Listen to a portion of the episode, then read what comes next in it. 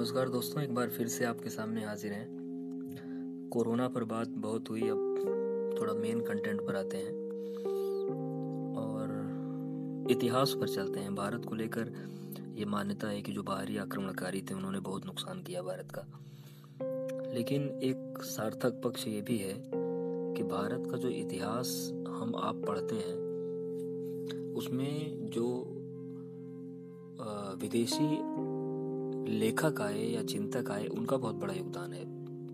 बाहरी आक्रमणकारियों ने देश का जितना नुकसान किया, उतना ही बाहर बाहर से आए जो लेखक थे, बुद्धिजीवी थे, उन्होंने उतना फ़ायदा किया, जो विश्व में भारत का इतिहास एक अच्छे सम्मान के साथ देखा जाता है, उसमें विदेशी यात्रियों और लेखकों का बहुत बड़ा योगदान है तो आज उन्हीं की बात करते हैं। और इसमें अगर हम बात करें तो तमाम राजनीतिक लोग आए सांस्कृतिक संबंधों के बारे में जानकारी मिलती है। और जो भी आए, यात्री उसमें ग्रीक के लोग थे, चीन के लोग थे, तिब्बत के लोग थे, कई मुस्लिम लेखक और यात्री भी हुए। तो सबसे पहले बात करते हैं ग्रीक से कौन आया। ग्रीक लेखकों में हेरोडोटस प्रमुख हैं। ईसा से पाँच शताब्दी पूर्व इन्होंने भारतीय सीमा प्रांत और ईरानी साम्राज्य के राजनीतिक संबंधों के बारे में बहुत अच्छा लिखा। और सिकंदर के समकालीन लेखकों की बात करें हेरोडोटस भारत नहीं आए थे। और सिकंदर के समकालीन लेखक जो थे, वो थे Curtius Strabo Arrian, Plutarch, Justin.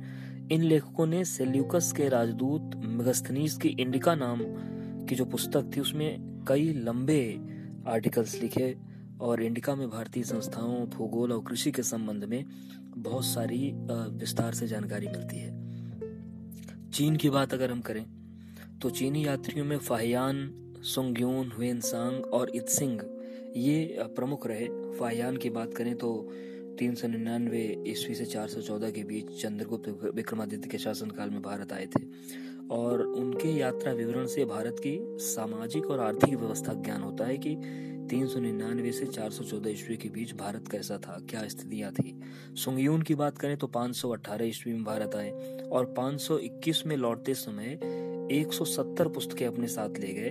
तो मतलब भारत के बारे में अच्छा खासा उन्होंने विस्तार से जानकारी दी और पढ़ा भी। ह्वेन की बात करें तो छह सौ उनतीस में आए 645 तक हर्ष के शासन काल में भारत आए और उनके जो ग्रंथ पाश्चात्य संसार के लेख हैं, उससे तत्कालीन भारत की तमाम घटनाओं के बारे में जानकारी मिलती है। ऐसे ही इत सिंह आए थे सातवीं शताब्दी में, लगभग छह सौ तिहत्तर ईस्वी के आसपास। इनके यात्रा विवरण से नालंदा और विक्रमशिला विश्वविद्यालयों के बारे में जानकारी मिलती है और नालंदा और विक्रमशिला, जिसके बारे में पूरी दुनिया ये मानती है कि जिस दौर में सभ्यताएँ विकसित हो रही थी, उस वक्त भारत में बड़े बड़े विश्वविद्यालय शिक्षा का प्रसार कर रहे थे, विश्वविद्यालय थे उस वक्त। तो ये जो विवरण मिलता है इत सिंह ने बहुत अच्छे से किया है। तिब्बत की बात कर लेते हैं। तो तिब्बत के भी अनेक यात्री, बौद्ध धर्म के ज्ञान की पिपासा को शांत करने भारत आए। और उन्होंने तमाम तत्कालीन घटनाओं के बारे में लिखा।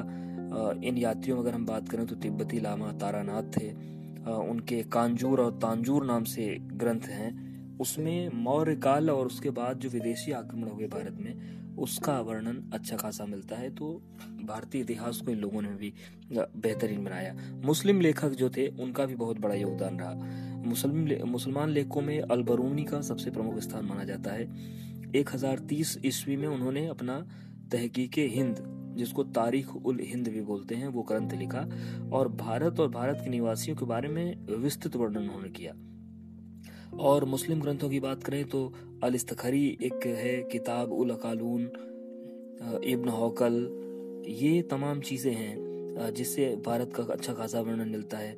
अल उतबी का तारीख यामिनी हो गया मिनहाज उल सिराज का तबकात नसीरी ऐसे एक निज़ामुद्दीन थे, जिन्होंने तबकात अकबरी लिखा, हसन निज़ामी थे, उन्होंने ताज अल मासिर लिखा, और फरिश्ता ने तारीख फरिश्ता लिखा। ये सब प्रमुख ग्रंथ हैं। ये मुस्लिम लेखक जिन्होंने भारत की राजनीतिक, सामाजिक, आर्थिक, धार्मिक, भौगोलिक परिस्थितियों पर अच्छा खासा प्रकाश डाला।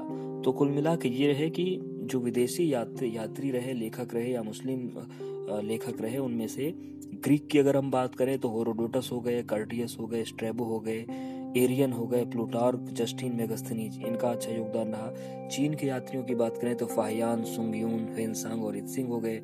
तिब्बती अगर हम यात्री में बात करें तो तारानाथ का ही नाम विशेष उल्लेखनीय आता है और मुसलमान लेखों की बात करें तो अलबरूनी अल इस्तखरी इब्न हौकल अलुतबी मिनहाज सिराज निजामुद्दीन, हसन निजामी और फरिश्ता। तो ये वो लोग हैं जिन्होंने भारतीय इतिहास को काफ़ी समृद्ध किया है। तो ऐसा नहीं है कि मुस्लिम शासक जो आए, उन्होंने भारत का नुकसान किया। मतलब नुकसान तो किया, इससे कोई इनकार नहीं है। लेकिन मुस्लिम लेखकों ने भारतीय इतिहास के लेखन में बड़ा योगदान दिया। इसके साथ चीन की हम बात करें, ग्रीक की बात करें, तिब्बत की बात करें, यहाँ से जो बाहरी लोग आए, उन्होंने भारतीय इतिहास को समृद्ध किया और विश्व पटल पर भारत को एक स्थान दिलाया। तो ये आज का हमारा पॉडकास्ट था। अगर आपको अच्छा लगता है तो इसको आप शेयर करिए रेटिंग दीजिए। और अगर आप कुछ नया जानना चाहते हैं या सुझाव देना चाहते हैं तो आप हमें बता भी सकते हैं। और कोशिश जारी रहेगी कि रेडियो भारत के ज़रिए, भारत का समाज, धर्म, राजनीति, आस्था, तमाम चीज़ों पर प्रकाश डाला जाए। कुछ अलग आपके बीच हम लेकर आए। शुक्रिया।